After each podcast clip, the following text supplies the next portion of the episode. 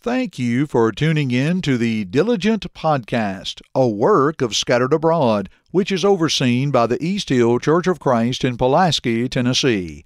You can find our website at scatteredabroad.org. In this podcast, we talk about the Bible, speak the truth, and make Bible study come to life. Here is your host, Joshua Cantrell. Welcome to the Diligent Podcast, where we make Bible study come to life. And I'm your host, Joshua Cantrell. So thankful, so appreciative to each one, wherever you are listening to this podcast, whether it be morning, noon, or night. So thankful to the Scattered Abroad Network, of course, the elders at East Hill who oversee this great work, and of course, all of you, all of you who take the time to diligently, as I might add, listen to these podcasts. We certainly appreciate your attentiveness, your love, your commitment, not just to these podcasts, but ultimately to the truth that we find in the Word of God. How do you handle? Last week we had a guest with us, a good friend of mine, Dr. Stefan Lawrence was with us, and we just talked to him about, you know, how did he handle uh, being a doctor in his profession, uh, just having to balance his faith, his walk. And certainly, if you haven't listened to that episode, make sure you go back and listen to that one because I believe it will uh, definitely strengthen you uh, in your walk with Christ. Today, I want to talk about something that is near and dear to my heart. And what I mean by that is a certain passage of scripture. How do you handle a crisis? How do you handle a crisis? Now, depending on who you ask and depending on the context in which it's going to be talked about, crisis can be defined in a plurality of different ways. But I like to define crisis. I saw this definition and I thought it was pretty good. A time of intense difficulty trouble, or danger. A time when a difficult or important decision must be made. The critical point. It's time to get it done. It's time to make it happen.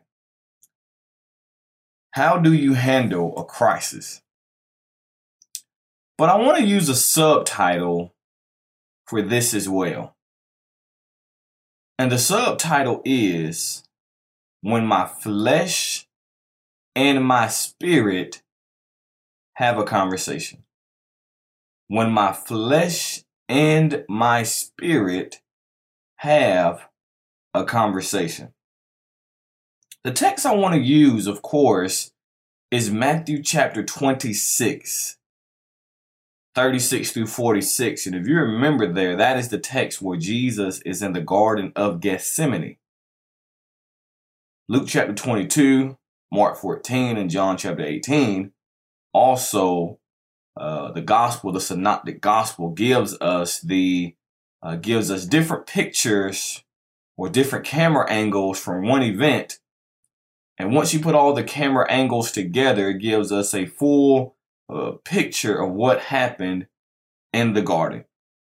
It's interesting to study, or as we are studying the life of Christ, that there is this overwhelming proof of evidence that Jesus is 100% God and he's also 100% man. That we will often reference as the hypostatic union, two unions, two natures residing inside of one person. Now, God not only God in the flesh, God Jesus, not only came here to took upon flesh, but also human nature while remaining God at the same time.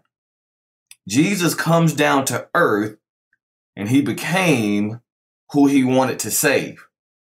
I think that's a very powerful point because Jesus never took the time to become an angel because he never wanted to save them.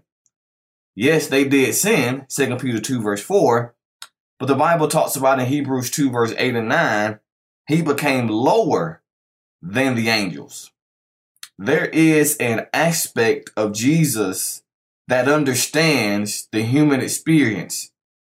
He is able to understand, which makes him empathetic and sympathetic to the human life while maintaining the integrity of being God at the same time. Now, what is the doctrine in this? You may be asking. Jesus, John 1 verse 14, is God in the flesh. And therefore he can and he has experienced human difficulty. Hebrews 4:15. He's at the right hand of God as the God man, pleading my case. He's the very means by which God gives me mercy. He is our mediator. 1 Timothy 2 verse 5, for there is one mediator between God and man, the man, Jesus Christ. Hebrews 4 verse 15, for we have not an high priest which cannot be touched with the feelings of our infirmities, but was in all point tempted like as we are, yet without sin. He's qualified, Jesus, to plead my case. He has felt it all. It makes you fascinated with the idea of Jesus taking a lower rank to save what he created. It's difficult to think God will become human because of what we go through every single day. We are praying to a God who understands so much. He sent his son, Jesus humbled himself to experience this. The text in which we find ourselves in today is the Passion Week, the Passion Week of our Lord's life, our Lord's life, uh, that which we often reference as the Passion of Christ.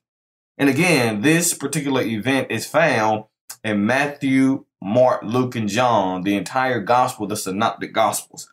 Now, again, Jesus here is on the outside of Jerusalem. He is across the Kidron Valley in a place called the Mount of Olives, and that's where Gethsemane is. And the Bible lets us know that Jesus often went to this pray place for the purpose to pray. And on this occasion, he took with him Peter, James, and John, and he tells them in Matthew 26, You sit here while I go further. You sit here, you stay here while I go yonder. You sit here while I go over there. And I believe that right there is a sermon any of itself. You sit here, you stay here while I go there. All of us have to go to that place called there. All of us have to go to that place called Gethsemane where we can have a conversation with God, where we can talk to God, where we can pray to God. And that place there, sometimes you have to go by yourself. There is, there is only so far in life your friends can go with you. You have to have that moment with God where you two have to wrestle this thing out. They love you. They care for you. They want to be there with you and for you. But in this place and in this time, there's really nothing they can do for you. So Jesus is in Gethsemane. Gethsemane translates or renders better the olive press, the, the olive press, excuse me. It was a, it was a place of crushing. There are some things on the inside of you God can't get to unless he crushes you. There are moments where God has to crush you so that he can get out of you what's inside of you if we're all honest with ourselves today,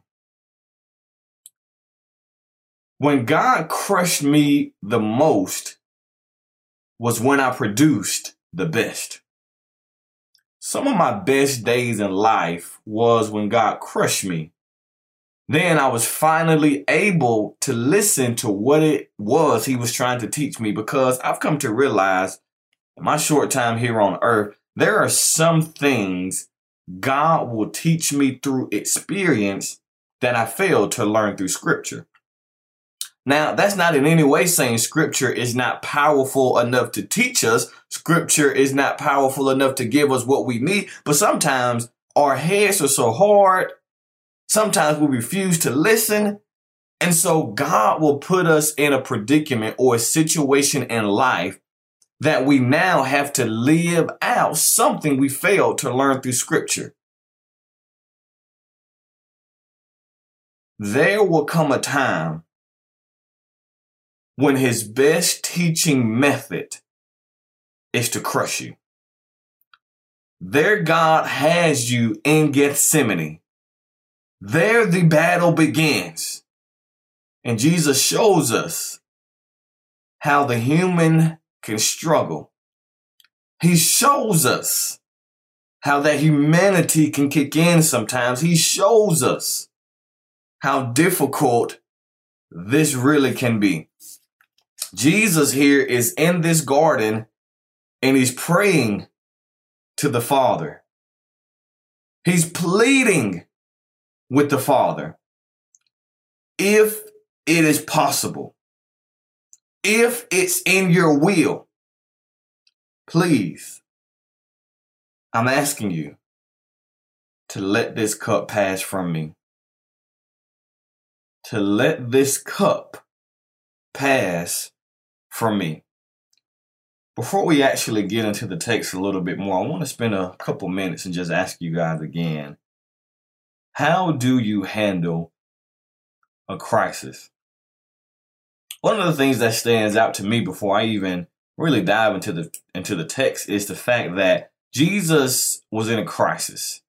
He was in a storm. He was in a very, very difficult time in his life. But the text just speaks volumes about his character. Because instead of Jesus complaining about it, what did he do? He went to the Father with his concern. He went to the Father with his frustrations. You know, I believe with all my heart, with all my soul, and with all my might that when I read the Bible and when I study about individuals who love and who cares for others, when I look at my relationship with God, God is okay with me being upset with him. Oh, yes, he is. God is okay with me being upset, being angry at God. Plenty of us have been angry. Plenty of us have been upset with God. But in the process of you feeling some type of way, whatever it is we're feeling at that time, I'm begging you and I'm encouraging you don't you disobey God. Don't you disrespect God. Don't you turn away from God. Because sometimes our flesh and our spirit is having a conversation. And sometimes our flesh is saying one thing and our spirit is saying something else. But the good thing about being a child of God today is there is someone who can come in and who can mediate this thing. There is someone who is coming, coming in and he can be our lawyer. He can be our advocate. There is someone who is coming in and he can stand right in the middle between my flesh and my spirit and he can speak to both of them.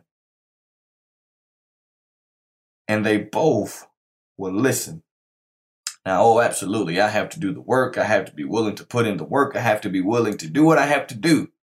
But let me ask you a question when your flesh and your spirit is having a conversation, how do you handle that? how do you handle your flesh and your spirit arguing, debating, competing with each other? Because sometimes my flesh get the best of me. Sometimes my spirit gets the best of me. How do you handle that conversation? How do you handle a crisis? You know, the good thing about the Bible is sometimes, sometimes the Bible does leave us in kind of a cliffhanger. And what I mean by that is here are two examples. Number one, in Luke chapter 15, I always wonder whether or not that older son went in to be with his younger brother. Why did Jesus leave the text? Why did he leave us just hanging on right there? The decision is up to us. Would you go in? I wonder whether or not Philemon took Onesimus back. I wonder. I wonder. But here's a question. Would you? Would you? He's your brother in Christ, would you? How do you handle a crisis? You know, next week we're going to dive into this, dive into the text. This is just the introduction, just the beginning. Next week we're going to dive into the text and really, really examine when my flesh and my spirit have a conversation. Thank you so much for tuning in to another episode of the Diligent Podcast, where we make Bible study come to life. And I'm your host, Joshua Cantrell. Thank you for listening to this podcast from the Scattered Abroad Network. If you would like to email us, you can do so at the Scattered Abroad Network at gmail.com. That's the Scattered Abroad Network at gmail.com. Remember, you can check the show notes below for all of our social media platform links. Also, don't forget that you can find us on all major podcast platforms, and please leave us a rating or review. We hope and pray that this has helped you grow closer to Christ even though we are scattered abroad. May God bless you.